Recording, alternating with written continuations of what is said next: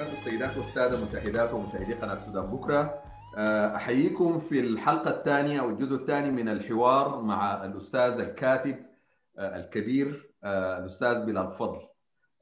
أستاذ بلال مرحبا بك في الحلقة الثانية أهلا بيك أهلا بيك. طيب. أستاذ بلال زي ما قلنا نحن بنتكلم في خواتيم شهر ديسمبر 2020 و يعني دي الخواتيم غير المباركة. للسنة أيوه, أيوة بالضبط. فبس فيها اللي هي نهايات ديسمبر هي كانت ديسمبر 2020 يعني دي 10 سنوات من بدايات ثورة ثورات الربيع العربي. يعني في نهاية ديسمبر أو يعني في النص الثاني من ديسمبر 2010 حصلت الحاصلة يعني الحادثة اللي كانت شرارة انطلاق الثورة في تونس. اللي هي انتحار أو يعني إقدام المرحوم أبو عزيزي على إطلاق يعني اضرام النار في نفسه واللي هي دي كانت بداية الربيع العربي في تونس الثورة اللي انتهت ب يعني برحيل زين العابدين بن علي ثم التقطت القفاز مصر وتوالت الثورات بتاعت الربيع العربي يعني بعد كده في يعني بنجاحات مختلفة. عشر سنوات بعد ذلك التاريخ أستاذ بلال كيف سنذكر نحن من شهدنا الربيع العربي تلك الفترة؟ هل بنوستالجيا بفشل يعني نحن فشلنا بأمل؟ وكيف سيذكر التاريخ ثورات الربيع العربي؟ والله ليه؟ يعني طبعا أنا مش عايز أكرر كلام أنا سبق وقلته في هذا الموضوع فيمل السامع لكن هنطلق من سؤالك إنه ليه ما نتذكروش بمزيج من ذلك كله يعني؟ وغالبا هنتذكره حسب حالتنا النفسية في وقت ما إحنا نبقى ميالين للنوستالجيا هنشعر بالنوستالجيا وقت ما إحنا حاسين إن إحنا واقعين تحت وطأة الواقع سنفكر في الفشل سنفكر في الأمل سنفكر يعني هو الحياة مزيج من ذلك كله لكن النقطة زي ما أنا كتبت في مقاله تجاوز يناير وفي كذا مقالة إنه في الآخر سيظل الاختيار لينا إحنا. هل إحنا يعني سنظل عالقين في مشاعرنا وفي تجربتنا الشخصية ولا إحنا هنقرر نتجاوزها؟ دي دي حاجة ترجع لنا. طبعا مش معنى تجاوزنا للمسألة إن إحنا بننساها. ولكن تجاوزنا للمسألة جاي من فكرة إن إحنا ندرك إنها لحظة في مشوار طويل وإنه مرحلة في مراحل متعددة وإنه يظل الحكم على هذه الأشياء الكبيرة والأحداث الكبيرة بعيدا عن المنظور الضيق للأفكار الثنائيات النجاح والفشل والنصر والهزيمة. وأنا كل اللي بفكر فيه يعني إنه بفتخر بفكرة إنه في لحظة من اللحظات لما جالك الاختيار إن أنت تكون جزء من شيء أكبر من نفسك جزء من شيء أكبر من واقعك الضيق واختياراتك الشخصية أنت يعني كنت وفي للأحلام اللي حلمت بيها وللأفكار اللي فكرت فيها وللناس الكتب اللي قريتها والاغاني اللي أنت حبيتها و... فشيء جميل إنك عملت ده لكنه في الوقت نفسه شيء مرير وشيء مؤلم ومرتبط بالفقد وكل واحد مننا ليه درجاته في الفقد اللي فقد أصدقاء واللي عايشين بيتعذبوا كل لحظة بفكره المختفين قسريا زي الدكتور مصطفى النجار ربنا يرد غيبته. يعني من الحاجات اللي تذكرني إن أنا فاكر أنا الدكتور مصطفى النجار ده ما كنتش أعرفه. آه وبعدين هو شارك في آه آه لقاء كان حصل أيام الثورة أيام ال 18 يوم مع عمر سليمان مع مجموعة من الناشطين وتهاجموا بقوة كبيرة جدا وتم اتهامهم بأن هم باعوا الميدان و, و, و وفاكر إن أنا مرة وأنا ماشي من البيت أنا ساكن على مقربة من ميدان التحرير يعني. آه فماشي فشفته كده في أطراف الميدان ناحية شارع محمد محمود وهو شكله كده قاعد مرتبك وزعلت يعني. لأنه كان بيتشتم كتير وزي ما يكون يعني خايف إنه يروح الميدان أو كذا. فاكر إن أنا رحت وعرفته بنفسي وقلت له أنا بحترمك جدا و بقدرك جدا وأنا مختلف مع اللي أنت عملته بس لازم تراعي مشاعر الناس وتدرك إن الناس خايفين مش بيهاجموك عشان كارهينك. وتأثر جدا وخدني بالحضن. يعني كانت لحظة أنا لما بفتكرها دلوقتي بفتكر زي ما تكون معبرة عن هذا الشاب اللي كان دكتور سنان ناجح وكان ممكن يعيش في حياته في سلام وأمان ومبقاش ليه علاقة بحاجة لكن قرر إنه ينضم للثورة وكان ليه مواقف الناس بتنتقد بعضها وساعات يتهموه إنه توافقي والسيساويه والجيش بيتهموه إنه إخوان متنكر لأنه في يوم من الأيام كان ليه علاقة بالإخوان وناس يقولوا إنه متآمر لأن هو كان مع البرادعي في حملة البرادعي وانتهى الأمر بيه لأنه أسرته وزوجته وأهله بيكتبوا كل يوم بوستات إحنا عايزين نعرف هو فين. شوية يقولوا ده هو كان هربان على حدود السودان وشوية الناس يقولوا اتقتلوا وشوية ناس يقول اتقتل وشوية يعني يصلح نموذج يعني للتذكر الحالة دي بمرها وبحلوها. وفي يوم من الأيام لا تدري يعني ربنا طبعا يرده بالسلامة لأسرته ويظهر مصيره وحتى يستريحوا ويعرفوا وإن شاء الله يكون بخير. لكن اللي هو إنه هذا الرجل ضحى يعني كان ممكن يعيش حياته كان ممكن ي... يعني ما بحبش أنا تعبير يبيع القضية لأنه مبتذل وساعات يتكتب على ناس حتى لا باعوا ولا خدوا مليم أصلا. فاهم؟ لكن كان ممكن يكمل حياته وخلاص ويشتري دماغه ويكمل ويعيش. يعني دي لحظة تدعو للفخر إن الإنسان أنا دايما بفكر في ذكرى يناير وفي كل ذكرى يناير بنشر صورة ولو إني بقالي سنتين ما بعملش ده عشان ما ألمش بناته إن هم كبروا الشهيد طارق الأقطش طارق عبد اللطيف الأقطش وأنا بتعامل معاه بوصفه إن هو الملاكي الحارس يعني أو اللي هو ال... عندناش إحنا تعبير القديسين الولي. يعني بتاعي برغم إني لا أعرفه بشكل شخصي.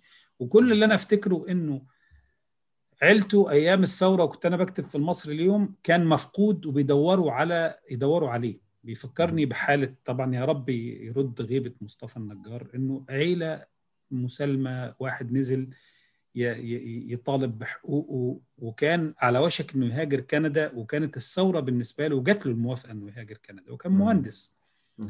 وجات له فرصة السفر فعلا لكن اعتبر إنه الثورة ممكن تكون الفرصة الأخيرة ليه إنه يعيش هو وبناته ومراته في بلد يحترمه يحترم أدميته ويحترم حقوقه فاتقتل من قوات الأمن مبارك اللي الناس دلوقتي بتترحم عليه وبينسوا إنه اللي إحنا فيه ده كان في ناس مش هقول لك أنا يعني أنا وجيلي في التسعينات لا بتكلم على ناس من أول الثمانينات يتكتبوا ويحضروا يا اخوانا اللي ماشي ده والسكة دي هتودي البلد في داهية هتودي البلد للحظه الانفجار.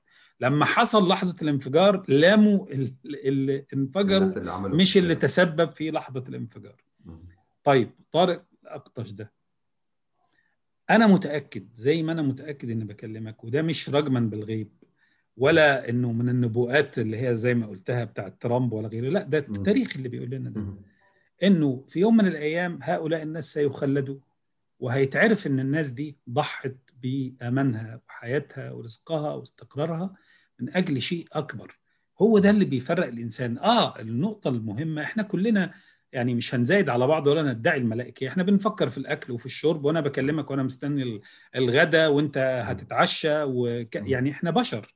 لكن اللي بيفرقنا في لحظة ما وبيخلينا كائنات أفضل نفارق بهيميتنا وحيوانيتنا إن إحنا بنرتبط بمعاني أكبر.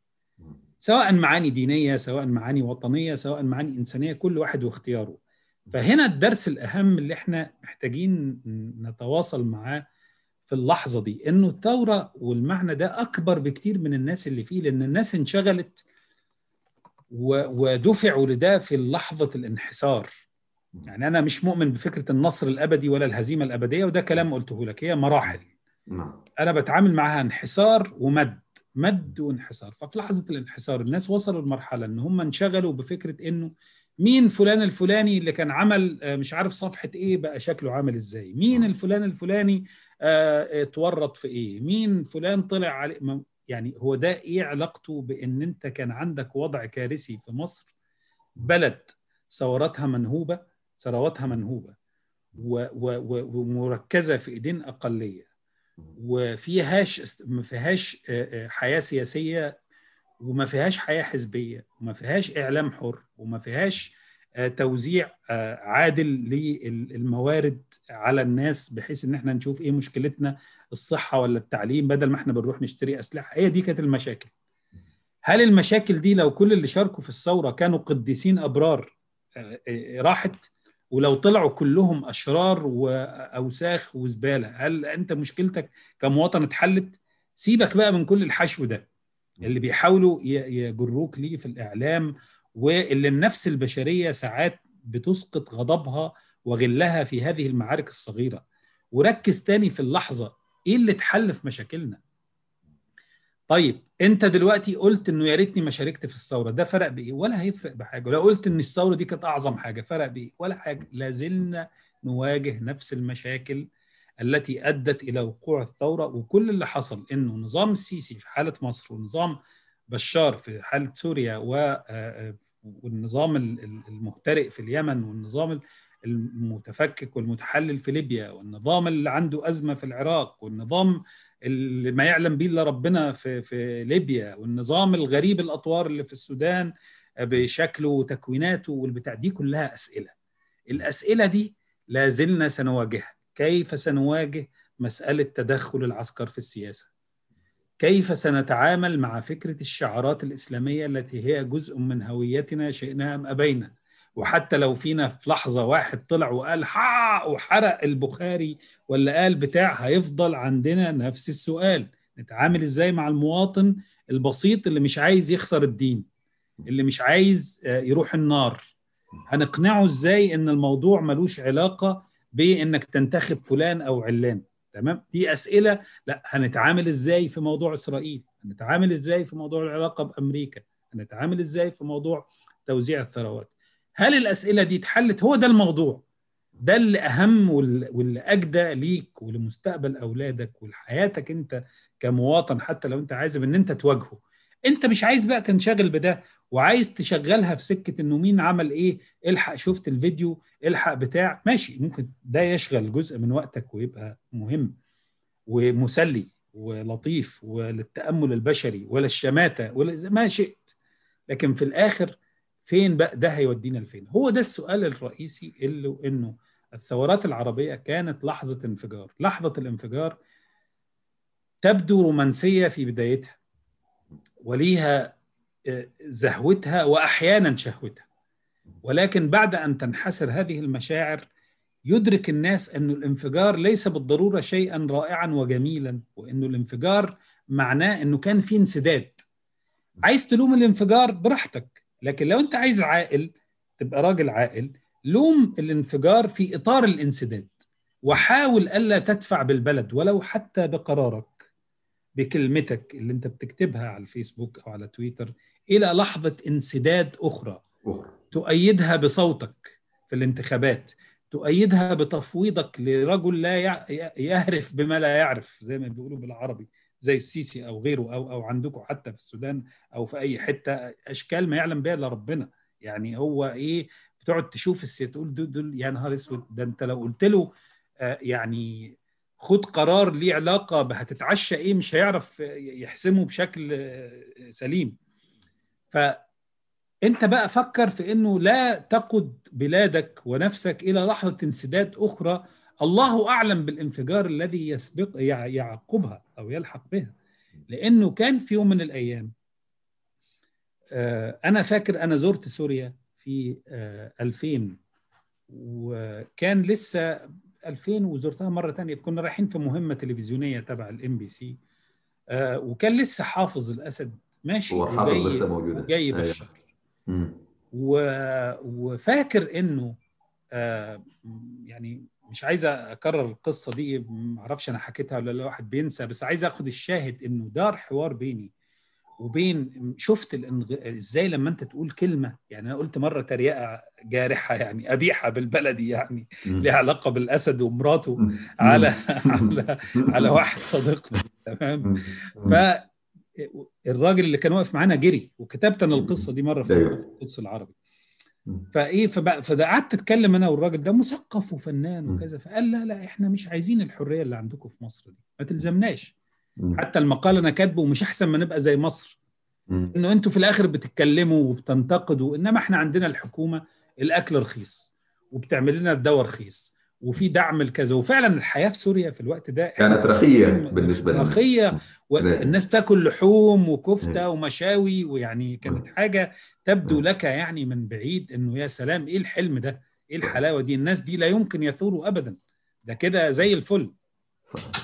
وإنه الحرية دي شيء ملوش لازمة. والراجل قال لي صراحة كده مش هنبقى مش أحسن ما نبقى زي مصر.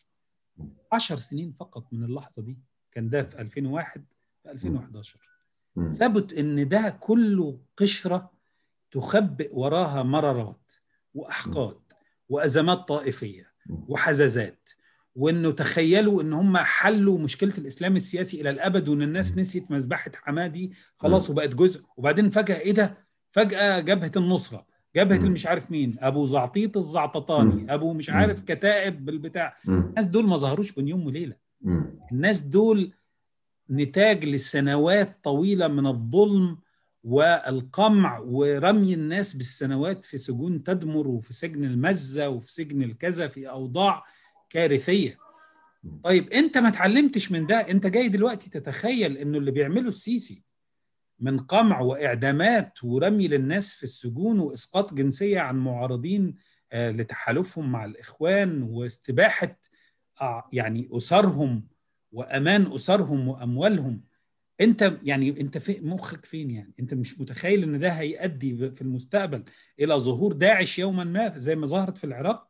طب ما صدام كان بيسوق للناس إنه حل مشكلة ال ال الإسلام السياسي. نعم. وحافظ الأسد عمل نفس الحكاية وابنه بشار من بعده. ف ده الأهم بالنسبة لي بالنسبة للمواطن اللي هو ساخط على الثورات أو ناقم على الثورات لأنه خلاص الثورات أكبر. هم ليه بيقولوا التعبير بتاع إن الثورات تأكل أبنائها؟ مش بس بمنطق انه الثورات بيحصل انه اللي يوصل للحكم يطاح بيه مش بس على المستوى ده. لأنه الثورة لحظة تاريخية كبيرة بتفرم حتى اللي متخيلين إن هم يقدروا يتحكموا فيها لأن هم كانوا جزء في إشعالها. يعني جزء من المشاكل اللي حصلت لبعض الأسماء اللي ليها علاقة بالثورة إن هم صدقوا وهم إن هم اللي عملوا الثورات. حبيبي أيوه أنت كنت مهم وكان دورك مهم بس مش أنت مش أنت الموضوع. أنت صادف وجودك في هذه اللحظة فأنت اتهرست اتفرمت. ده قضيتهم محسومة. أنا قضيتي المواطن قضيتي المواطن إما الناقم أو اللي ليه قرار اللي ليه فكر إنه لا أنا بقول لك واقرأ اقرأ التاريخ القريب ما تروحش للتاريخ البعيد.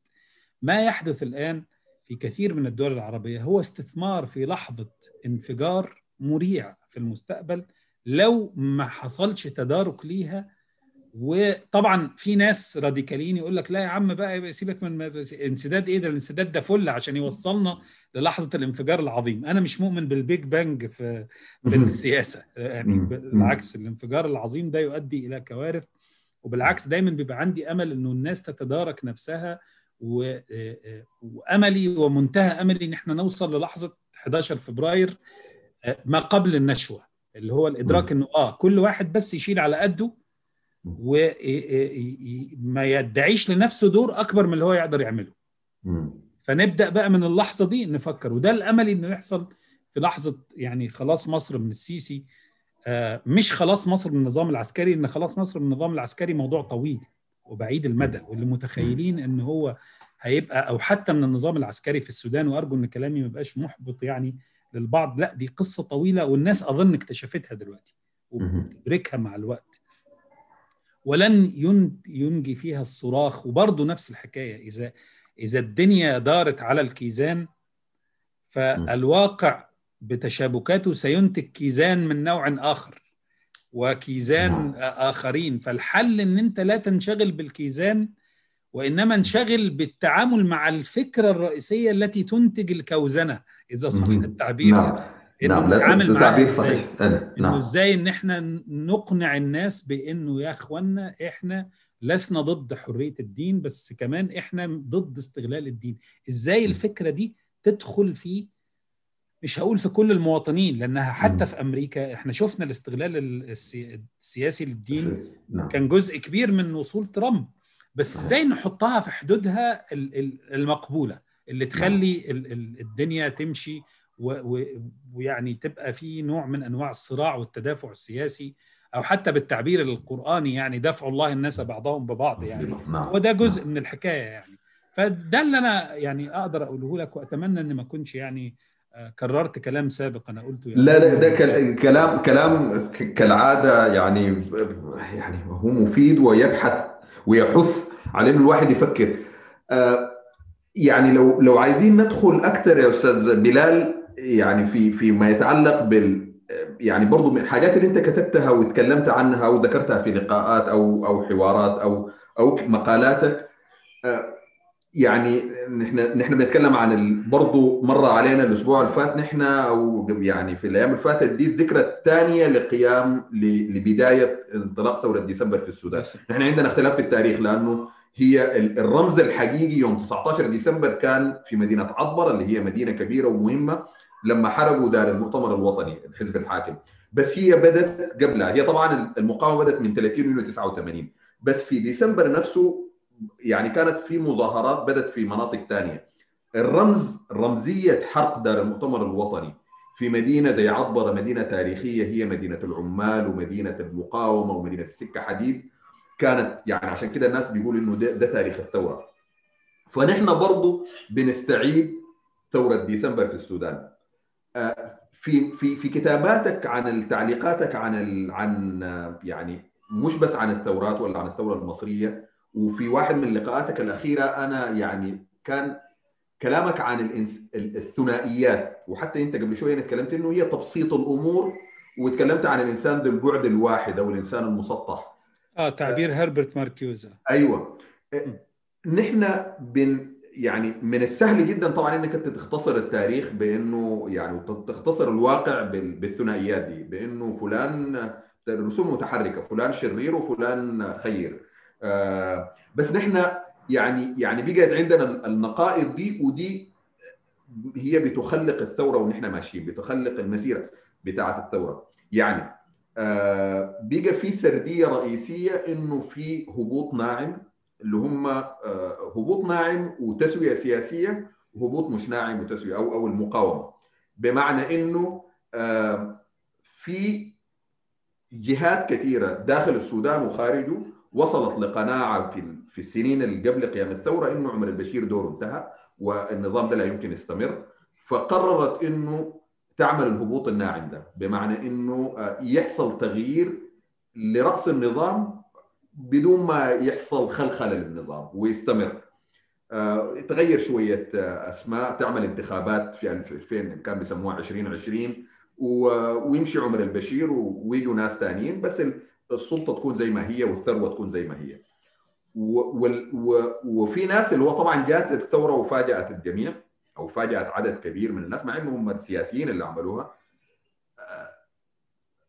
في تحذيرات كانت من إنه يا إخواننا انتبهوا للنموذج المصري انتبهوا إنه ما يحصل لنا الحاجة اللي حصلت في مصر. برضو يعني إذا كان عنوان المقالة بتاعتك عن سوريا يعني.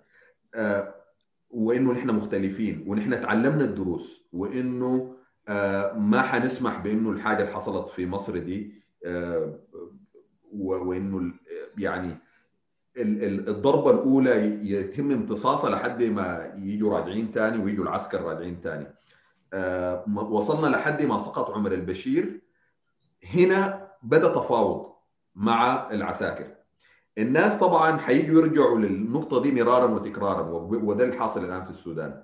في ناس بيقولوا إنه لا نحن ما كان يجب أن يتم التفاوض ده ونحن كان الناس يستمروا في الاعتصام وفي ال وفي ال في الثورة والعصيان المدني ويعملوا كل الحاجات دي وما نصل العساكر ديل هم هم جزء من النظام الفات وما نتفق معاهم. آه وفي ناس بيقولوا إنه لا طبائع الاشياء إنه لازم يحصل تفاوض. آه بعد كده حصل التفاوض حصلت مجزرة ما بنفس الحجم بتاع مذبحة آه ميدان رابعة بس حصلت مجزرة فيها مئات الأشخاص في قلب الاعتصام برضو الناس اللي بعد كده اتوضعوا في التفاوض بيحاولوا يحلوا الموضوع ده وما عارفين يحلوه إزاي يعني ما لأنه مفهوم لكل من يعقل إنه المذبحة دي حصلت بواسطة المجلس العسكري وبرعايته وبتدبيره. وإذا افترضنا إنه لأ يعني حنجي بالبتاع الجنائية إنه لهم ما شالوا بنادق وقتلوا الناس لأ هم كانوا مشرفين ومسؤولين عن البلد. ده بيحدد المسيرة الثورة السودانية أستاذ بلال لحد الآن. صحيح. قراءتك يعني يعني أنا عايز أعرف إنه أنت بتفكر في الحاجة دي من وحي الحاجة اللي حصلت في مصر. ومن وحي. برضو النقاط إنه نحن القوى الإقليمية اللي هي أثرت على على الإقليمية والدولية اللي أثرت على مسار الثورة في مصر واللي نحن كنا في السودان متخيلين إنه لا نحن لأنه وعينا وعينا على التجربة المصرية نحن حنقدر نقاوم الموضوع ده.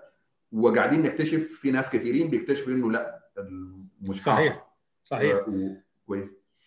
هي عايز أسمع. أيوة. هي الفكرة ده طبعا ده مش في إطار النصيحة. أنا عندي مبدأ قديم عندما تكون في ثورة لا تنصح احدا لأنه نعم. الناس بتبقى مشاعرها ملتهبة وفي الآخر بيتخيلوا إنه في نوع من الوصايه وكذا فهي ده لا هو نصيحة وده بس مجرد قراءة في إطار التجربة المصرية. إحنا كمان كنا بنقول ساعات مثلا بعد تاني سنة بعد ثالث سنة إنه يا ريتنا ما كنا سيبنا الميدان.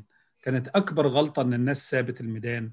إنه لما تم فض الاعتصام في مارس كان فاضل قليلين اللي موجودين في الميدان لو كان في آلاف وبتاع ودي أشياء حقيقة غير واقعية وغير منطقية. وأنا بقول إنه لو كان الثوار فضلوا في الميدان وفضلوا معطلين كان ممكن يحصل إن الناس هم ينزلوا يفضوا حركة الاعتصام في الميدان بنفسهم. الناس العاديين اللي كانوا وصلوا أصلا في 18 يوم لحالة من الزهق وعايزين يخلصوا وده فعل جديد على المصريين يمكن ما حصلش من أيام ثورة 19 فيعني الناس بس بتنسى وبتقع تحت اللحظات الدرامية وتخيلات الحل السعيد والنهاية السعيدة. فده الخطر الحقيقي ويمكن لما كنت بشوف أصدقاء سودانيين يقولوا في الأول لحظة النشوة إحنا مش هنكرر الخطأ المصري فكان واحد بس عريس جديد عارف اللي هو يعني يعني خليه بس آه يعني آه يأتيك بالأنباء ما لم تزودي يعني. هتدخل في الواقع هتدرك إنه لا العسكر بيختفي بين يوم وليلة ولا الإسلاميين بيختفوا بين يوم وليلة ولا الحلول الوسط دايما غلط ولا دايما صح والموضوع كله معقد ولن ينجي الإنسان منه. ينجي بمعنى مش النصر أو النجاح ينجي بمعنى إنه ما يتفرمش إلا السياسة. وإحنا كنا بنقول إنه الشيء الرائع في الثورة المصر... السودانية اللي كان مميزها عن غيرها هو تجمع المهنيين. وهو وجود خبرات تكنوقراطيه يصعب استهدافها بالطرق التقليدية بتاعت الأنظمة. إنه آه أصل دول شيوعيين أصل دول كفرة. أصل دول إخوان. أصل لا هتجيبهم منين؟ وبعدين لا هم أطباء بس ولا هم مهندسين بقى دي كانت النقطة الرائعة اللي اللي لا يمكن نزعها. أنا عارف إن في ناس دلوقتي زعلانين من التجمع المهنيين وبينتقدوه. ده طبيعي ده الشيء الطبيعي لأن إحنا بنتكلم عن النقطة اللي قلناها لحظة انفجار بعد لحظة انسداد. فدي من طبائع الأشياء. لكن آه وتجمع المهنيين ما كانش يفضل يفضل آه يقدر يفضل للأبد تجمع مهنيين. ما هو لازم ينزع الصبغة المهنية الرافضة ويجي يتكلم سياسة. وما ينفعش يبقى في حزب اسمه حزب المهنيين حتى حزب العمال. ما هو في تناقضات يعني يعني يعني حتى الناس بتاخد حزب العمال بحرفيته. حزب العمال ليه مكونات مختلفة وليه طبقات مختلفة ويعني موضوع يطول شرحه يعني. فالفكرة إنه الأهم هو الحفاظ على وجود صيرورة على إنك تصعب على عدوك مهمه ضربك أنا من المؤمنين بأنه الإخوان كثير من القرارات اللي كان ممكن يتخذوها بعد 30 يونيو لو كان فيها مرونة ودهاء سياسي وتراجع للخلف كانوا يصعبوا على العسكر مهمه ذبحه وأنا من المؤمنين بأنه كثير من قوى الثورة وطبعا عندنا الموضوع كان بائس أكتر لأنه إحنا ما دعمناش حتى ائتلاف شباب الثورة زي ما أنتم دعمتوا تجمع المهنيين. كان ممكن لو خرج بره مزايدات الميدان واستسلم لحالة إنه يحس إن على راسه بطحة وكل شوية يطلع يقولوا آه إحنا مش مفوضين من حد يعني لو كانوا خدوا خطوتين لقدام تمام؟ بس دي طبعا الحكمة بأثر رجعي. دلوقتي نعم. الموضوع آآ آآ اختلف. كان ممكن يصعبوا على العسكر مهمة إنه تعميق الشرخ والصدع اللي حاصل ما بين الإخوان وما بين الناس اللي شاركوا المكونات الأخرى اللي شاركت في الثورة. دي الدروس اللي إحنا المستفادة إنه صعب على عدوك مهمه ضربك. لا تدعي للناس إن عندك حل نهائي أو حل حاسم. طيب هتيجي تقول لي طب ما المواطن مش هيصبر. ما المواطن في لحظة هيقول عابوكوا كلكم زي ما إحنا بنقول يعني. وخلاص بقى رجع لي تاني يا ابني عمر البشير. هو وارد إن ده يحصل بس ده هيحصل إمتى؟ لو أنت فضلت تستمع للمزايدات والآراء المتعارضة وناسي إن أنت في الآخر عندك مسار لازم تكمل فيه. إمتى لحظة الإطاحة؟ وده تعبير أنا قلته ناس يعني عجبهم وناس انتقدوه. قلت إن اللي بيقول لك لا تفاوض مع القتلة. هو لا تفاوض إلا مع القتلة. يعني انت هتتفاوض مع مين أصلا؟ يعني إذا إذا انت ما تفاوضتش مع القاتل اللي في إيده سلاح أقوى منك طب انت ليه تتفاوض معاه؟ ما انت تقدر تغلبه. تعال نتأمل إيه لحظات المحاسبة اللي حصلت فعلا لناس تورطوا في جرائم جنائية من العسكر. حصلت فين؟ في تاريخنا المعاصر. حصلت في أمريكا اللاتينية. إمتى؟ بعد ما استقرت أنظمة ديمقراطية, ديمقراطية. كانت في الأول بتتهم بأنها فرطت في دماء القتلى. وتصالحت مع العسكر وسابت العسكر. كل اللي إحنا بنقوله دلوقتي ده اتقال للأحزاب اليسارية في أمريكا اللاتينية بالنص. وبعتوا رفاق شيلي والأرجنتين وشيلي والأرجنتين والبرازيل وكله كله. نعم. نعم. يعني والقراءة في المجال ده يعني مدهشة الحقيقة. لفت الأيام وكلهم خدوا أو يعني نسبة كبيرة منهم يمكن حتى آخر حاجة الأسبوع اللي فات في واحد من الجلادين اللي فروا من الأرجنتين اتمسك يعني الحكم صادر عليه لسه الأسبوع اللي فات في 2020 شوف بنتكلم عن حاجات حصلت في السبعينات. في الثمانينات والسبعينات في السبعينات وفي التم... وده بالذات هرب من السبعينات وراح سافر بره وبقى اسمه البروفيسير خد شهادة دكتوراه وبقى راجل أستاذ جامعي جابوه. طيب يبقى ده يدينا إشارة إلى إيه؟ إنه لا يمكن في لحظة السيولة الكاملة إنك تمسك حاجة اسمها معنى العدالة. انت دورك ان انت تفلت من الفخ ده والطريقة الوحيدة لده هو الترويض. طبعا ممكن يجي حد يقول لك آه ما أنا ما أضمنلكش. آه صح ممكن يحصل تعثر. بس بالتأكيد دي الخبرة التاريخية بتقول لنا ده. أحسن ما إحنا نوصل للحظة زي لحظات إن الناس تضطر تشيل سلاح.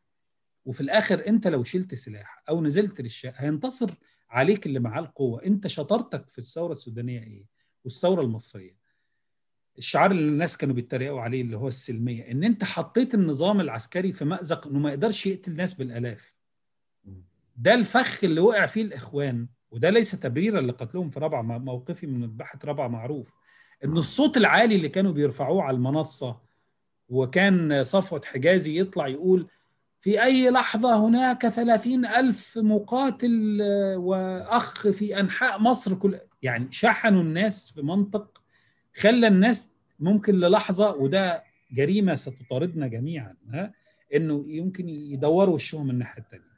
يقولوا أصل هم برضو كانوا بيقولوا مش عارف مين أنت شطارتك كراجل بتحالم بالتغيير أنت بتصعب على عدوك اللي ماسك السلاح لحظة قتل الجماعي دي إنها تخليها لحظة مكلفة.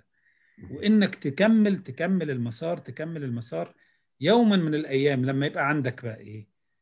نظام مستقر تقدر تطهر العدالة وجهاز القضائي من أذناب النظام السابق.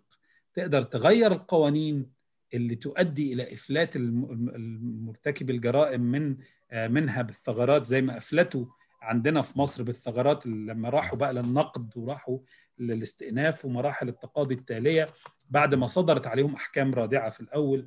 تقدر تحل مشكلة الإعلام اللي أنتوا بتعانوا منها. وارتباط الإعلام برجال الأعمال وبالمصالح وبالممولين الخلايجة سواء من هذا المعسكر أو من هذا المعسكر تقدر تعمل حياة تتطور ثم بعد ذلك. طيب هل أنت عايز تقنعني إن الناس كلها ستدرك هذه الحكمة؟ طبعا لا. بس أنت دورك إن أنت تقنع بها العدد الكافي للاستمرار. يعني أنا بقول لك لو كان طبعا كان في ناس مثلا من الإخوان لو قالوا لا إحنا خلاص هنقعد على الترابيزة وقبلنا الإطاحة بمرسي. كان في ناس من الإخوان هينشقوا بس كان في الجزء اللي فاضل لو لو هو عدد كافي كان يقدر يكمل. ونفس الحكاية برضو أيام الثورة لو كان ناس بالعدد الكافي دعموا ائتلاف شباب الثورة وقالوا إحنا ملناش دعوة بأي حد تاني.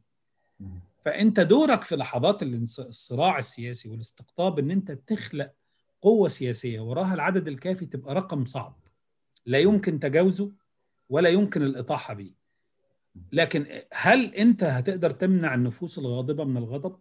هل تقدر تمنع انه واحد شايف إنه فلان الفلاني ده اللي هو عارف إنه شخص تافه بقى قيادي في البتاع؟ لا مش هتقدر. ولا هتقدر تمنع وأنت بتطالب بالحرية الناس من إن هم تكمم أفواههم وتقول لهم سيبوا الناس تشتغل واخرسوا بقى. لا مش هتقدر تخرس ده.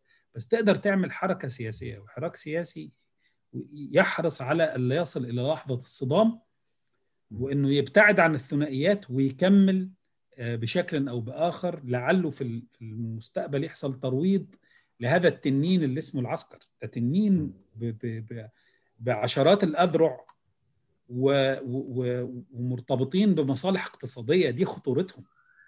يعني ما هماش زي مثلا العسكر في الجزائر في الستينات إنه كانوا في الأول كان قوتهم جاية من إن هم ثوار بيحاربوا فرنسا. أو حتى في في اليمن لما حاربوا الإمام ولا في اليمن الجنوبي ولا في غيره ولا في غيره. لا ده دول بتتكلم عن مؤسسات اقتصادية ومصالح وصفقات وعمولات. فده يخليهم أصعب وأشرس وأخطر. لأن هم اللي في إيديهم انه ممكن يخلي لك موظفين ينقلبوا ضدك. مفيش فلوس في البلد خلاص ماشي أكلنا شعارات. صعب انت عليهم المهمة دي صعب عليهم المهمة دي. ده اللي انت تقدر تعمله. وأنا هنا بفكر فيها كسناريست أنا لو عندي الأزمة دي ككاتب سيناريو. هعمل إيه؟ هفكر بالمنطق ده. اخلي انه لحظة انه يمسكها يعني لو هو بيفكر يديك طلقة في راسك احرص ان انت يبقى حواليك ألف. مش يبقى حواليك مية ولا حواليك عشرة. يا سلام لو يبقى حواليك مليون ده يبقى شيء عظيم. بس ما تساعدوش على إن أنت يبقى حواليك اتنين أو ثلاثة بالصوت العالي بالزعيق بالشعارات الغير واقعية بالكلام المنفر بعدم إدراك أهمية المرونة السياسية بعدم إدراك سلاح اسمه المناورة. المناورة دي شيء مهم والسياسة يقول لك شفت رجع في كلامه وقبل وما بعد الحاجات دي تنفع لبرامج اللي هي زي اللي كان بيعملها جون ستيوارت وباسم يوسف حلو نضحك عليها وكل حاجة بس في الواقع هتيجي تمسك بقى حكومة لازم ساعات يبقى ليك مناورة وأعظم الق... ال... ال... يعني أنا مش هقول لك بقى الرسول عليه الصلاة والسلام وصلح الحديبية وندي صابغ دي لا هروح لك للينين. اقرأ يعني طريقة تعامل لينين. بعد ما الثورة الروسية قامت مع طبقة الموظفين وإزاي كان بيرد على اللي بيزايدوا عليه والمتعطشين لفكرة الإطاحة بما يطلق عليه بما إحنا سميناه تعبير الحقيقة فخ اللي هو الفلول. فلول النظام. نحن ننسى إنه الفلول دي كلمة الحقيقة ضرت الثورات وإنه لما يجي نظام يحكم زي نظام البشير 30 سنة ولا نظام حسني مبارك في ناس ممكن ما يكونش عاجبهم الوضع. أو جواه هو عارف إن دول كلهم حرامية ولاد كلب بس خلينا نربي العيال. ليه أنت تخسر جهده؟ يعني ليه أنت في لحظة طب ما هو يجي يقول لك أنا معاك مع الثورة تقول آه أنت فلول أنت كنت سنة كذا مش عارف إيه. آه لو هو عارف معلومة مش هيقولها لك. لو هو عنده سكة تخريجة مش هيقولها لك.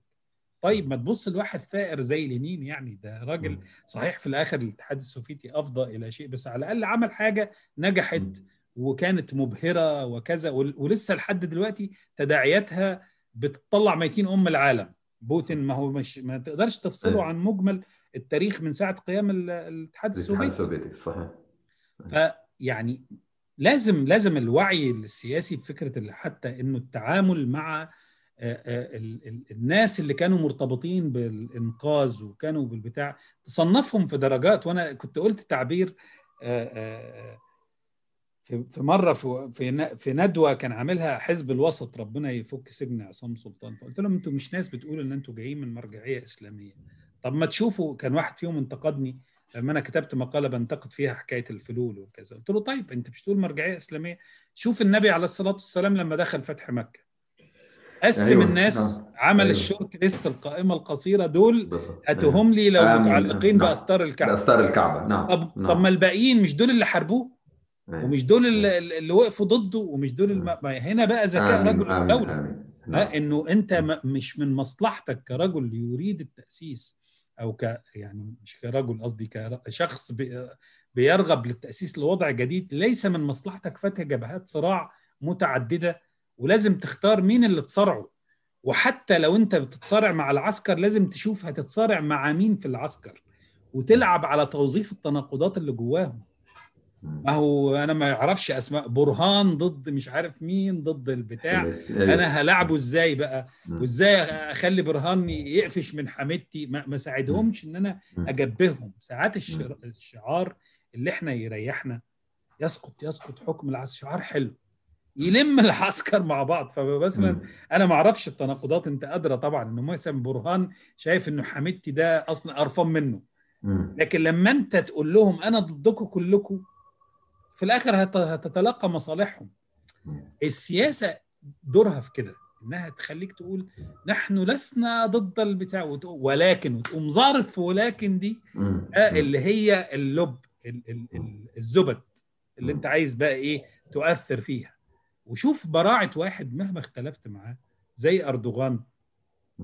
والمصير ال ال أنا يعني أنا كنت معجب جدا بتجربته السياسية في الأول. شوف المصير المظلم اللي أفضى إليه دلوقتي لكن تتبع مشواره السياسي وقدرته على ترويض العسكر واللعب على تناقضاتهم. ما أنت لازم تتعلم من التجارب دي. أنت أنت بتتعلم من تجارب من تكره قبل من تحب. وخصوصا لو كان في في مجتمعات قريبة من مجتمعاتنا. عندها نفس المكون اللي فيه الخلطة السحرية اللي هي المزيج ما بين القومية على الدينية على السلاح العسكري على البتاع.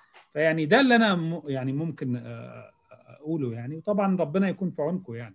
إن شاء الله إن شاء الله. نعم نعم. طبعا يعني ده, ده كلام كبير وكثير وهي قصص كثيره يعني لأنه جزء من الحاجات في السودان إنه يعني دائما المقارنات بين السودان ومصر. وأنا كنت عايزك بس يعني لو شوية كده تكلمنا عن الجزء الدور الدور الأدوار الدولية يعني والإقليمية.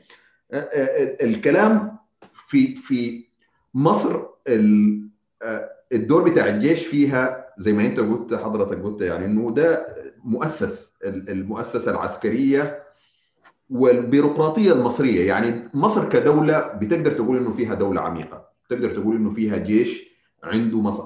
نحن الحاجات دي في السودان يعني بيتكلم عن حاجات في طور التخلق. يعني يعني واحد من أهم الفاعلين في السياسة السودانية حاليا حميدتي. حميدتي دي ميليشيا اتعملت يعني ما في حد كان منتبه في السنين اللي فاتت دي هي ممكن يكون عندها كل الحاجات دي. ولا كان مش زي الجيش مش زي الجيش المصري اللي هو عنده مؤسسات اقتصادية ويعني تاريخ بتاع آلاف السنين ولا البيروقراطية الخدمة المدنية في مصر. السودان نحن عندنا الحاجات دي يعني في ناس بيتكلموا عن الفرق بينه وبين مصر. طيب إنه نحن ما نخلي ما نخلي الجيش والدولة العميقة دي تتكون. يعني نحن نحاربهم قبل ما نصل للمرحلة اللي يا ريت والله يا ريت. يعني عارف الواحد يتمنى يعني إنه ده يحصل. بس هو زي ما بقول لك الخوف طبعا مع أهل مكة أدرى بشعابها وأهل الخرطوم أدرى بتعقيداتها. لكن أنا دايما بشوف إنه المسألة حتى في مصر ما هياش يعني يعني صحيح يبدو في مؤسسات وفي كذا بس المسألة كانت هشة. يعني الجيش وده أنا بقوله عن شهادة والمؤسسات العسكرية والأمنية في 2011 أول أربع خمس شهور كانوا خايفين جدا من الثورة ومن شباب الثورة ومش فاهمينهم. بمجرد ما أدركوا إن دول ظاهرة صوتية هوب على طول تحالف مع القوي اللي هو الإخوان والسلفيين وسيبك بقى من دول خليهم يهبهبوا بقى. خليهم إيه؟ لأن هم ما أبدوش المرونة السياسية وفي الأول كانوا خايفين منهم لعدم تشكلهم. فالمسألة مش زي ما أنت بتقول إنها يعني محكومة قوي زي ما أنت متخيل. أخشى أن الخطر ده يتكرر في السودان. إن أنت تبقى بتسيء تقدير قوة خصمك ومتخيل إن هو مش قوي وإن هو مش بتاع لا تستهن بقوة الرصاصة وبقوة الدعم الإقليمي اللي بيجي من ناس براك ومن كذا. زي ما بقول لك مش عايز أكرر نفس الكلام. ماشي أنت أدرى بس هو أنت خد الخطوط العريضة حاول تصعب عليه المهمة. نعم يعني إنه حاول تأخر اللحظة اللي هو يقدر يفتك بك ها وأنت وأنت انفض الناس من حولك. المشكلة الكبرى اللي حصلت في مصر إنه الناس بدأوا ينفضوا من حول القوى الثورية اللي بقيت رفع شعار اللي هو لا تراجع ولا استسلام يعني وإنه لأ ولأ ولازم نطيح بكل النظام. و... أو التعبير حتى اللبناني اللي هو كل يعني كل لما أدركوا إنه مش بيقدموا بديل واقعي فبداوا الناس يتسرسبوا يتسرسبوا يتسرسبوا. هتلاقي ده في أعداد المليونيات من إنها مالية الميدان إلى إنها مالية الميدان بالعافية. يمكن ساعات يحصل مثلا حالة قمع في محمد محمود فيتلم تاني الميدان أو في مجلس الوزراء فيتلم الميدان التاني. لكن قبل كده بتحس إنه لأ الناس ما بتنزلش من بيتها إلا لو حاسة إنها نزولها ده هيبقى ليه فعل. فحاول إن أنت تخليه يحس إن نزوله من بيته للمظاهرة هيرتبط بفعل مثمر. وانه يحس إن أنت عندك ناس سياسيين وناس واقعيين وناس محنكين آه ومش محنكين مش من المعنى اللي إحنا بنتريق عليه في مصر دلوقتي دي بقت كلمة الناس بتتريق عليها. لا الحنكة فعلا اللي هو الفهم وإدراك تعقيدات الأشياء وإن الأمور ليست ذات بعد واحد ده الأمان الحقيقي للناس وده هو الرصيد الأهم اللي من غيره لا كان هيسقط البشير ولا آه ومن غيره ممكن يفضل أسوأ من البشير في الحكم. نعم.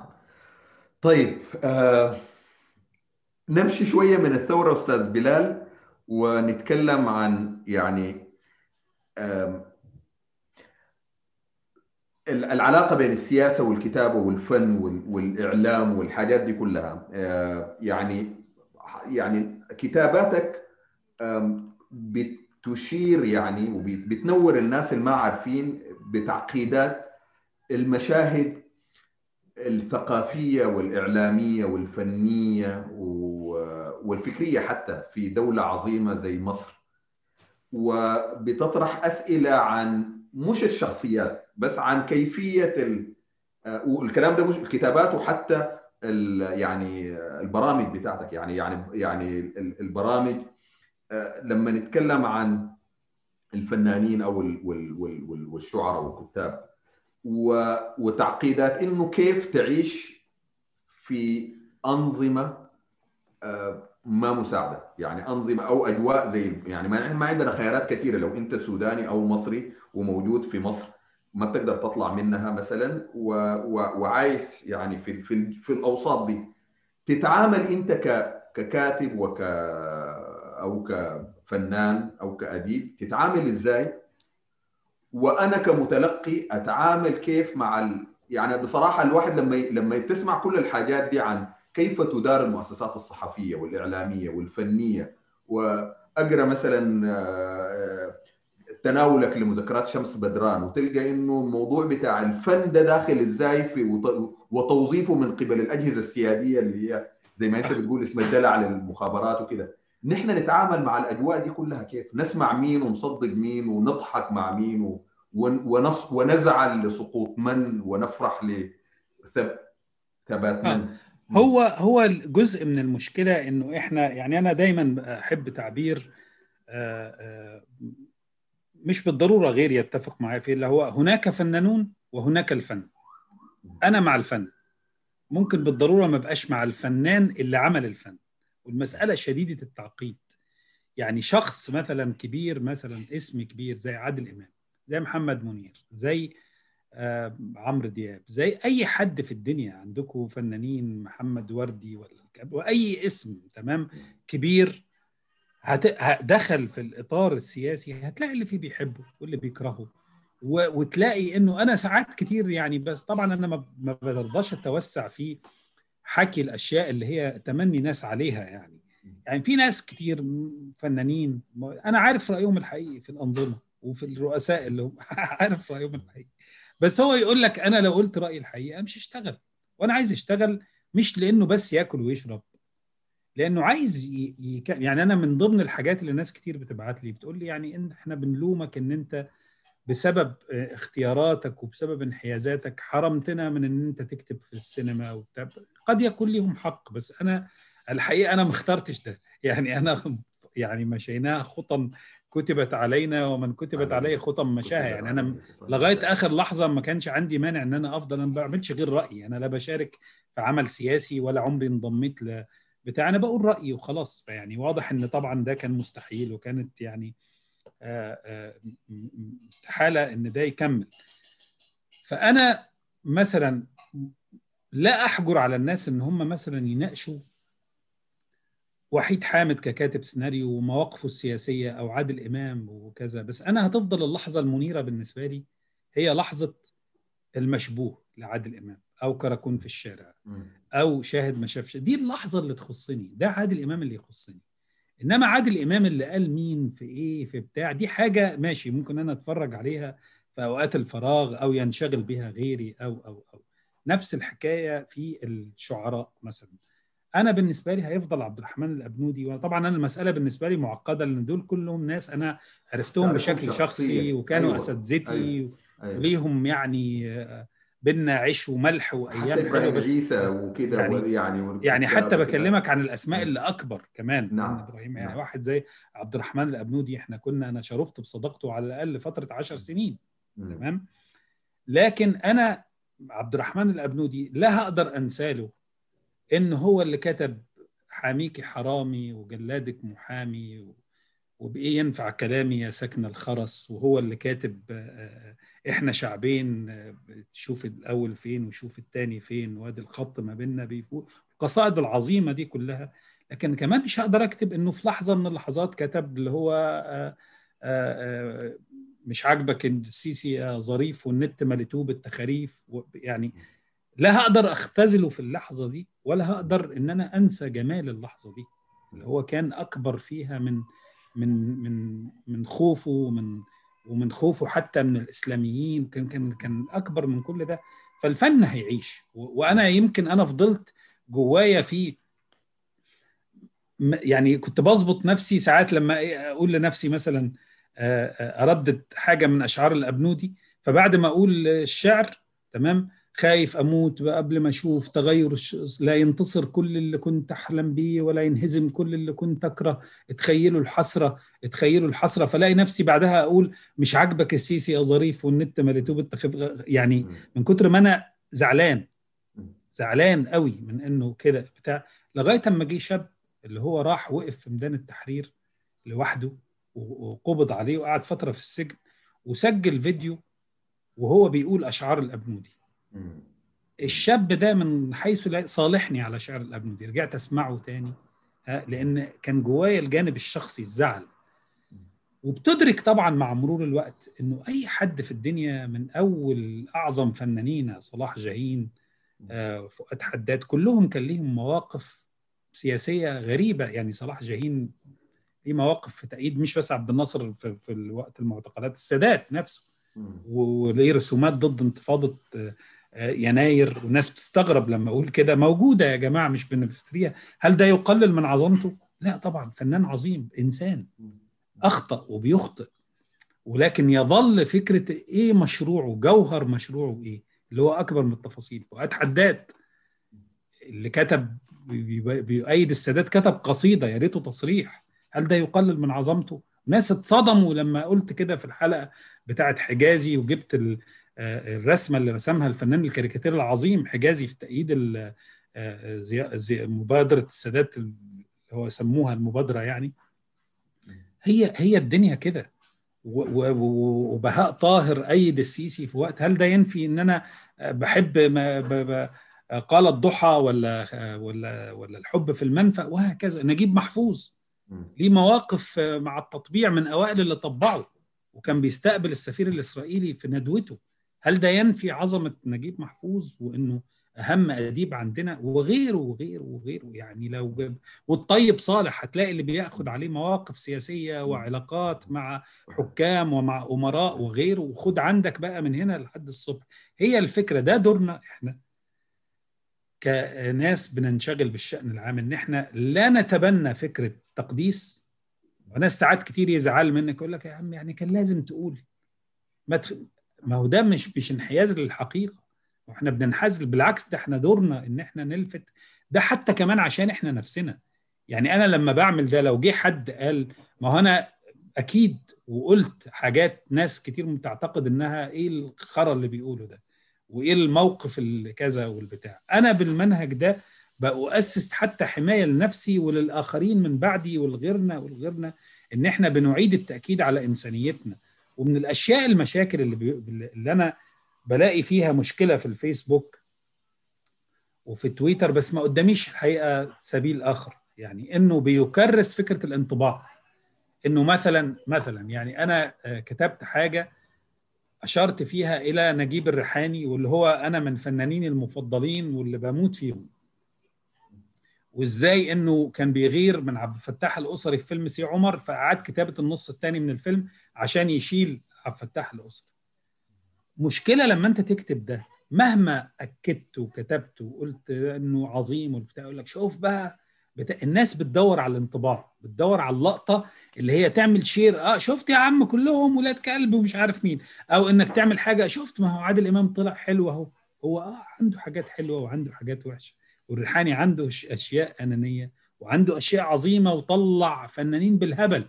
زي ما غار من واحد طلع 15 يعني دايما مهم قوي إن أنت تلعب هذا الدور اللي هو مزعج وممكن يخلي الناس تزعل منك أو تضايقوا منك إن أنت دايما تؤكد على تركيب الأشياء على تعقيد الأشياء. أملنا إن يبقى الفنان مستقل وأملنا إن يبقى الكاتب مستقل عن السلطة بشكل كامل. لكن هل إحنا بنلعب كجمهور الدور الكافي لمساعدة الفنان إنه يبقى مستقل. دعك أو سيبك من التعقيدات اللي هي الموجودة أصلا في النظام الفني إن في حاجة اسمها رقابة وفي حاجة اسمها أجهزة مخابرات دلوقتي هي اللي بتتحكم في الإنتاج. ده ده فيه فنانة ده مش سر يعني. غادة عبد الرازق دي الممثلة اشتكت من شركة سينرجي اللي هي بقت ممولة من من أجهزة المخابرات مصر هي اللي بتنتج دلوقتي وبتاع. عاقبوا اللي عملوا لها لايك من الفنانات والفنانين. يعني ما اشتغلوش لمدة سنتين ولا حاجة أو موسم أو موسمين. يعني إحنا واصلين لمرحلة كارثية. فأنا آجي زايد على الناس. ومن موقعي الآمن سواء أنا بره مصر أو قاعد على الفيسبوك و و و طب ما أنا ممكن أتحط في ده. وما بقولكش لا تنتقدوا بس يعني بالراحة بشويش يعني شوية. وإدراك السياق إحنا نحاول نشوف دايما من الأشياء المريعة مثلا إنه يجي واحد اللي هي النقطة اللي أنا كنت قلتها لك في الجزء الأول من حوارنا اللي هم عباد السكرين شوتات واللينكات.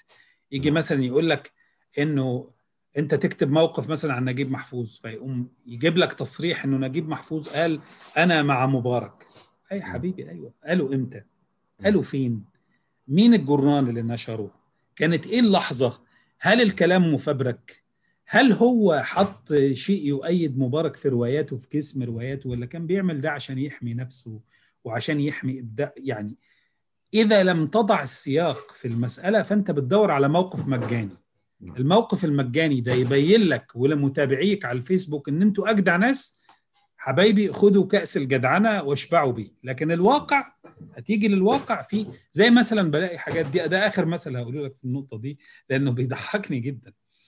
تلاقي واحد يقول لك إيه؟ إنه شوف أتكلم عن نفسي مثلا إنه بلال فضل آه شوف مطلع آه الضابط في أهل كايرو شكله عامل إزاي. أيوه طب ما أنا طلعت ضابط قبل كده فأبو علي شكله عامل إزاي؟ وفي واحد من الناس شكله عامل إزاي؟ يعني مش دوري في الحياة إن أنا أطلع ضباط الشرطة إن هم الشياطين اللي تمشي على الأرض. أنا بمشي ورا الدراما. أنا مش مشغول أصلا بمهم إن أنا أقول ضباط شرطة أعظم ناس أو أوسخ ناس. أنا بمشي ورا قصة والقصة دي دور الضابط فيها عامل إزاي؟ فأنا بعمل محقق جنائي. المحقق الجنائي ده هو البطل بتاعي. هيبقى شكله عامل إزاي؟ دي القصة اللي بتحكم. لا. في حالة الاستئساد على اللحظة فكرة إن هو إيه الحكم النهائي. وبعدين طيب واحد مثلا مرة كاتب إنه طب ما وحيد حامد بيطلع النهايات السعيدة وبينتصر أيوه يا حبيبي لأنه لو ما عملتش كده الفيلم مش هينزل. إنه في رقابة. آه مش بقول لك إنه صح أو غلط بس وأنت بتحكم يعني مش بقول لك قول ان وحيد حامد عظيم. ماشي من حقك إن أنت تشوفه مش عظيم وبيمسك العصاية من النص. واحد بيقول آه بس أنتوا في واحد من الناس عملتوا إن النيابة قبضت على الضابط. أيوه لأن لو لو حضرتك سألت هتلاقي إن إحنا وده اتنشر في الصحف الرقابة قالت لنا وزارة الداخلية معترضة على نزول الفيلم لو أنتوا قلتوش إن الضابط الفاسد تتحاكم. فعملناها في لقطة. حتى أضفناها بالصوت حتى. دوبلاج يعني على على الحتة دي. والمشهد والفيلم نزل بس إيه الشحنة اللي عملها عند الناس؟ وإيه الحالة اللي وصلها للناس؟ دي بقت من مشاكلنا دلوقتي وأنتوا هتصادفوها أكيد في الثورة في في السودان. فكرة الاستئساد ونزع كل شيء من سياقه نزع كل شيء من اللحظة اللي كان فيها ومحاولة إيه وده رغبة إنسانية. الإنسان طبعا يميل إلى أن يظهر أنه أشجع من الآخرين وأحكم من الآخرين وأذكى من الآخرين.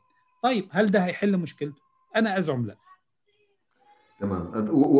وأعتقد يعني واحد من الحاجات الإنسانية دي يعني من الحاجات الأساسية أستاذ بلال البرنامج يعني المهبون في الأرض يعني ده ده برنامج من عالم آخر الحقيقة يعني. اللي هو فيه يعني نجحت في من يعني في إنك أنت تعكس للناس إنه الفنانين والشعراء والناس اللي اتكلمت عنهم الفنانين بالذات هم بشر.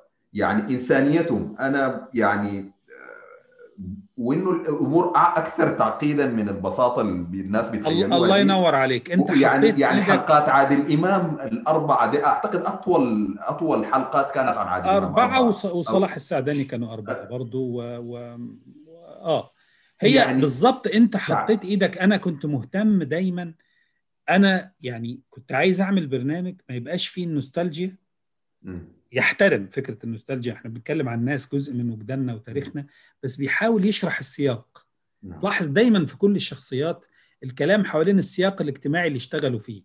اختياراتهم اتولدت إزاي فنهم اتعمل في شكل عامل إزاي ده كان محاولة طبعا ليس لها نفس جاذبية إنه شاهد تزوجت 18 مرة نعم. ولو إن إحنا نعم. برضه يعني حتى لما اتكلمت عن تحية كاريوكا نعم. وحياتها نعم. الشخصية حاولت أتكلم عن إنه إيه اللي خلاها تعمل كده؟ إيه اللي خلاها تبقى ليها هذه العلاقات المتعددة وأشوف حياتها من زاوية مختلفة؟ يعني كان كل شخصية بحاول يبقى فيه نارتيف أو سرد أو سردية أتابعها وأمشي فيها. يعني ما كانتش مجرد حكايات عفو عفوية أو عشوائية نعم. يعني. نعم. نعم. طيب آه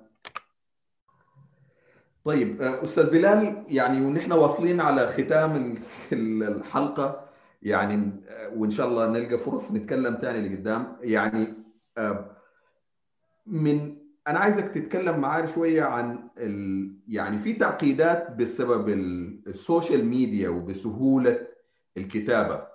وجزء من السؤال اللي فات إنه الإعلام والسوشيال ميديا دي الإعلام ده يعني في في جزء كبير منه موجه بحكومات وبأجهزة عندها قدرات أكبر من الناس العاديين. إذا كان الأمر ده من الخمسينات والستينات من بداية ال يعني ال ال ال الإعلام الجماهيري بوسائله المختلفه فده بقى أصعب مع السوشيال ميديا. بنشوف الحاجة دي في يعني كل ما تحصل قضية التعليقات بتاعت الناس. أنا أنا أنا مهتم بال مش بموضوع الوحدة العربية بس الحاجات اللي بتحصل زي دي بين الشعوب أو بين الناس ناس سودانيين ومصريين مصريين وجزائريين فلسطينيين وخليجيين عراقيين وسوريين. ال ال الإساءات والإساءات المتبادلة اللي هي بتخلينا ننسف الفكرة بتاعت إنه دي شعوب يعني خلي الوحدة العربية بس شعوب شقيقة وجارة وثقافتها قريبة من بعض. وغير كده الحاجات المبنية على تواريخ يعني ممكن نكون ما فاهمينها كلها. العلاقة يعني مهم جدا العلاقة بين السودان ومصر مثلا. واللي هي بتشبه العلاقة بين مصر ولبنان وسوريا وعلاقات أخرى ثنائية. ف و و و يعني وتكون حاسمة جدا في قضايا مصيرية زي مثلا ال ال ال يعني حاليا نحن في من بداية 2020 ظاهر جدا في السودان ومصر. العلاقة الثلاثية بتاعت السودان ومصر وأثيوبيا عشان سد النهضة. وبعد كده كل حاجة بقت بتدخل في الموضوع ده. ده, ده بحر من ال من ال من المواضيع. فأنا عايز أسمع آه يعني هو طبعا النقطة دي اللي أنا دايما بقولها لأصدقائي السودانيين إنه أنا مقدر جدا الحزن والزعل والغضب اللي هم بيحسوا بيه من مجمل طريقة تعامل المصريين مع السودان. ويعني بس بحاول أقول لهم يا جماعة وهذا ليس عذرا ولكن إنه حاولوا بس تشوفوا إن ده مش موجه ضد السودان. تمام؟ في مصر عندنا مشكلة مع كل شعوب الأرض. يعني إحنا مركزيين لدرجة إحنا بنتريق على الصينيين بكلام جارح. وعنصري. وعاملين أنماط للبنانيين والسوريين. وعاملين أنماط للمغاربة والمغرب العربي. وعاملين أنماط للغربيين والأمريكان. وده يمكن من أول الافيه بتاع محمد صبحي إيجيبشن هيبوسني إلى التجربة الدنماركية بتاعت عادل إمام إلى إلى إلى.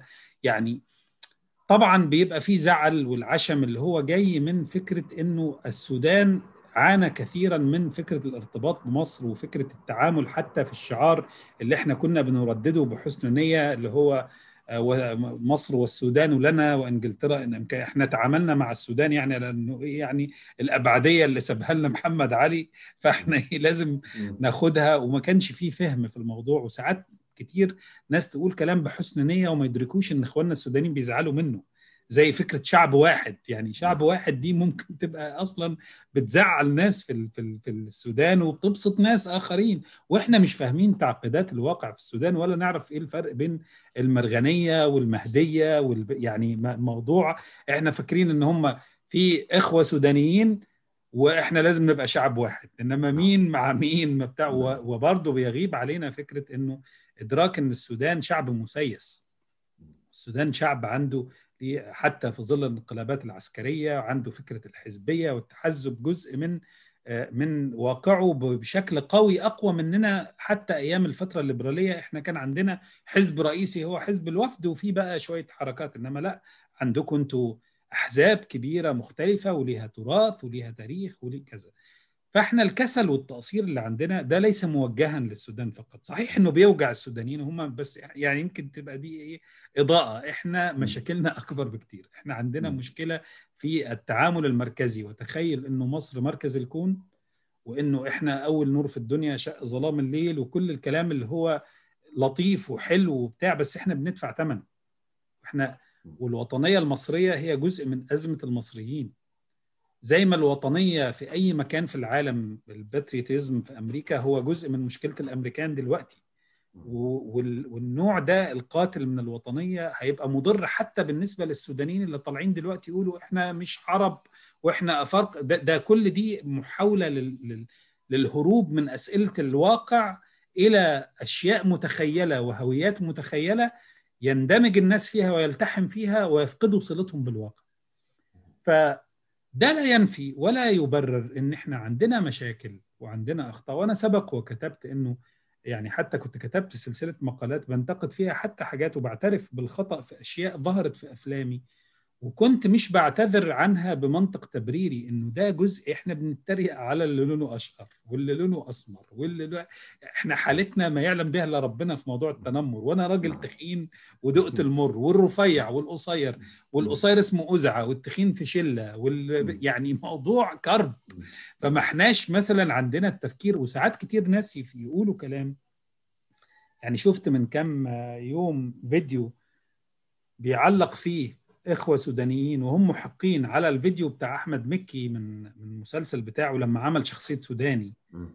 ومعتبرين إنه ده كلام جارح وكذا. المصريين مستغربين إنه إيه الجارح ده؟ الراجل بيحبكوا ده. بيقول إن إحنا إخوة ومطلع أخوه سوداني فأنتوا بتتريقوا على إن إحنا السودانيين كسالى وإنه بيطلع مشهد إنه كسلان وك... إحنا طول الوقت ب... يعني بن بن بنتريق على المنايفة. وبنتريق على الضميطة وبنتريق وكم كبير من التعقيدات. ده ليس تبريرا ولكن إدراك أنه لا ننزلق إلى الحالة الإنترنتية التي تدفع للتشاحن.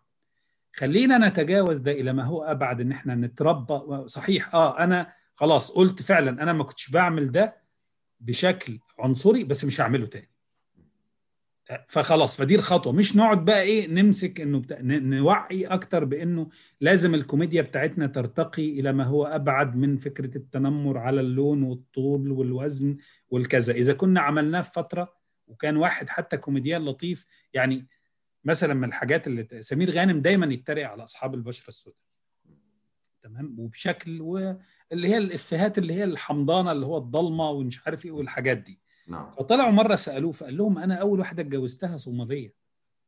هو بينفي إنه أنا مش عنصري أنا مش أنا ده أنا بتريق على العواجيز القصيرين وبتريق على المرأة وبطلع لها إنها ليها ثلاث أهداء ويعني هو عايز يقول يا جماعة أنا مش قصدي أنا يعني أنتوا إذا أنتوا شايفيني بالبلدي يعني زي الكوميديا بتاعتنا متخلفة في لا إحنا متخلفين في كل حاجة في, في الكوميديا. فاحنا مش عيب إن إحنا نعترف بأخطائنا لكن نطلع بره فكرة التنابز بال آه إنه خلاص ما عادش مقبول فكرة إنه حد يجي يجيب واحد وتعمل له blackface وتطلعه إن هو سوداني. آه كنا بنعمل ده بحسن نية ما عندناش آه فهم إلى إن ده عنصرية بس خلاص بنتعلم بنتوعى آه بنبص لقدام. ف هتقابلنا مشاكل في المستقبل ولسه بقى لما نفتح موضوع حلايب وشلاتين ده انت نعم هتشوف نعم نعم نعم شوف ال- أيوه. اللوز أيوه. لسه. في أيام نعم. حلوة جاية من عندنا. ومن عندكم تمام؟ أكيد وإنه لأ إحنا عملوا لنا إيه بس أنا بشوف كمان إن الناس بتغفل حاجة إنه في كم مليون سوداني عايشين في مصر ملايين السودانيين يمكن في فترة من الفترات كان بيقولوا ثلاثة وساعات ملايين أربعة. كان في كلام. ملايين. صح. وحب يعني بالمنطق لو مش حابين العيشة قوي في البلد وحاسين أهلها وناسها ودودين وحلوين معاهم ما كانوش كملوا بالأعداد دي كانوا طفشوا. ما في ما إحنا طفشنا أقليات الإيطاليين وغيره والكذا والبتاع. ما بنبصش للزاوية دي للأسف. إنه صحيح في فترة من الفترات كان في تحريض ضد السوريين ولا زال من بعض السيساوية. لكن برضو البلد فتحت يعني مصر بلد ودود مع يعني مصر بلد فيه التناقضات دي. إنه قد يكون اللسان جارح لكن القلب دافي. يعني وده والله مش ادعاء بخصوصية مصرية. أنا سبق يعني أسست كلامي على إنه في مشاكل فعلا.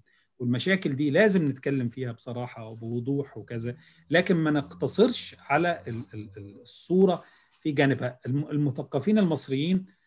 أنا كنت بستغرب جدا لما ألاقي ناس مثلا لما أستضيف كاتب سوداني أو ارش أو كنا في فترة في عصير الكتب أنا كنت حريص إن يبقى عندنا تقارير من السودان. وكان عندنا مراسل الحقيقة رائع يعني كان. بيعمل لنا. تقارير رائعة من السودان. فيجي لي شكر من الناس إيه ده؟ نشكرك. إحنا مش مصدقين إن في مثقف مصري آه، مهتم. أنا فعلا عايز أعرف يعني أنا ك... ك... وأعرف ناس كتير أصدقاء ليا عايزين يعرفوا وعايزين يتعلموا. و... وعشان كده إحنا فرحتنا بالثورة السودانية إنه الثورة السودانية بدل ما ك... يعني ما كنا اللي بيجي لنا من السودان صادر البشير وبتاع والراجل اللي بيضحكني ده اسمه دفع الله حسب النبي ولا مش فاكر اسمه إيه آه، أيوه أيوه بتاع آه، حسب الرز حس أيوه بتاع ده كده، واللي هو ده وإحنا. عندنا كمان بلاوي نعم، ومصايب ما إحنا يعني ما شاء الله إحنا. يعني. قدمنا نماذج مشرفة في الموضوع نعم. ده فاحنا بنتبادل وبنشوف بن- يعني وتلاقي في إقبال على روايات حمور زيادة وعبد العزيز بركة ساكن نعم والأسماء الجديدة وأمير تاج السر وب- نعم. وبقينا عايزين نعرف وعايزين نتعلم وبنحب الغنى السوداني وبن أنا شخصيا بحب الأكل السوداني يعني. حمور زيادة ليه الفضل في إنه عرفني عليه وإحنا في القاهرة فالبدايه هتبدأ من إدراك إنه ما حدش فينا يعترف بإنه ما حدش فينا آه، يستنكف من الاعتراف بالأخطاء ولكن ما نبقاش بنتكلم في إطار الأخطاء. نبقى بنك... فقط إنه إحنا نعم. بنشوف زاوية أوسع لل- للرؤية وبنشوف إيه الخلاص إيه ال- ال- الطريق اللي إحنا نخرج بيه لأن إحنا نطور لغة مشتركة تتكلم في المصالح. تتكلم في مصالحنا المشتركة بعيدا عن فكرة الأخوة والبلد الواحدة والكلام الحمصي ده اللي هو. يزول مع أول ماتش. صحيح لا لا في. إخوة ولا في في. في كان في مرة ماتش بين كان والله ما فاكر كان مصر والإمارات وكان بيتلعب في الإمارات. بعدين حسام حسن بدأ يضرب في لعيب من لعيبة الإمارات وحسام حسن كان منفعل يعني اللي هو اللعيب اللي أنا بحبه جدا يعني أيوه. بس هو دماغه يعني فعمال يضرب بالبنيات والمذيع يقول والله إخوة والله إخوة حسن عمال أنا كل ما يحصل أسمع كلمة إخوة وكلنا إخوة أفتكر. البنيات بتاعت حسام بيعبر والله عن. اخوته لل كل ده بيخلص. مع نعم. ينتهي من البتاع مش عايزين عايزين الناس تفكر إنه أنا لو ما فكرتش بانضباط في علاقتي بالسودان أنا ممكن أعطش. لو أنا ما احترمتش الأثيوبي وعاملته بشكل شديد الاحترام وشديد الكذا ممكن أنا ما ألاقيش ما يستحمى يعني. إن تبقى. الحكاية الاحترام ده يبقى ليه علاقة بال- باليومي بالمعاش. ومن هنا ننطلق إلى إن إحنا نعرف فن بعض نعرف ثقافة بعض نعرف إنه مطبخ بعض أكل بعض يعني نتخلى عن فكرة اللي هو الأفكار القبلية والغوغائية بتاعت إن إحنا نروح نضرب مش عارف بالطيران إن نعم. إحنا مش عارف نطرد السودانيين اللي في مصر. يعني أفكار مم. شديدة البلاهة وشديدة التفاهة بس في الآخر ما هياش للأمانة. يعني ممكن يكون في خلاف كثير مع النظام في مصر آه، في- في حاجات كتير لكن الدولة المصرية يعني على الأقل اتصرفت بانضباط قدر الإمكان في موضوع التعامل إزاي مع السودان ومع إثيوبيا أحيانا. على الأقل فرملة العنصرية اللي في وسائل الإعلام شوية. تمام؟ لكن ده لسه قدامنا خطوات كتير لل- لل- للمستقبل. وبس يعني إيه إحنا بنبذل مجهود بس يعني يعني مق... نلتمس العذر من إخواننا السودانيين نلفت انتباههم بس لأن إحنا مشكلتنا أكبر بكتير وإحنا عندنا مشاكل كتير ها وإنه العنصرية ليست حكرا برضو على شعب بحاله. كمان السودان فيه عنصرية.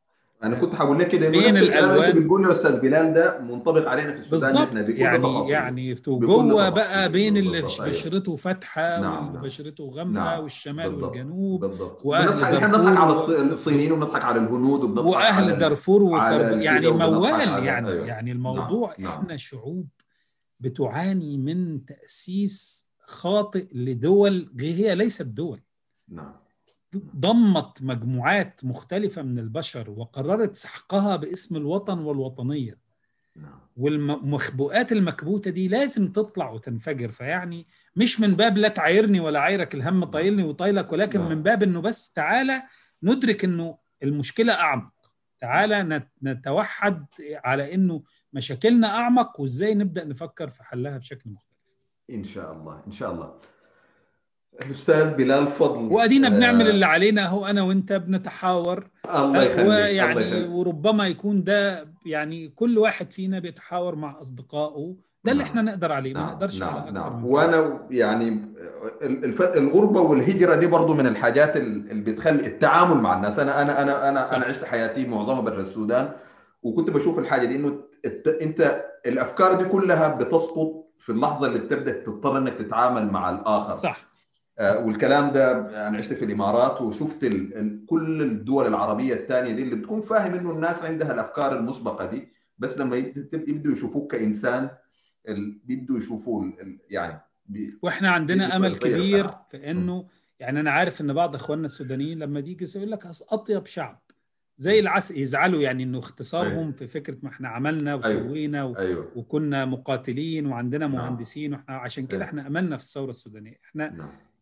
سنشعر بالفخر لما الدولة السودانية دولة ال- السودانية الجديدة اللي أنتجتها الثورة تضرب مثل لمجتمع مدني لدولة تحترم ال- ال- الأقليات وتحترم الأعراق وتحترم الأديان ده اللي هيغير رأي الآخرين وده اللي هيخلي الأغبياء اللي بيقولوا الكلام السطحي يتغير فبالتالي أنتوا ما تركزوش معانا نعم إن شاء ما الله تركزوش إن معانا لا. مدحا ولا ذما يعني الله. ركزوا الله في. بناء هذا السودان بتاع بكرة سودان بكرة على قد حد تعبير قناتكم وهو ده اللي هيغير كل حاجة الباقي هيجي لوحده إن شاء الله أستاذ بلال يعني لم أمل لحظه من الحديث الله وعايز. أتكلم معك لحد السنة الجاية وأتمنى ما يكررها السادات. والسادة المشاهدين يعني يرجعوا ويشوفوا البرامج بتاعتك ويقرأوا كل ما تكتبه.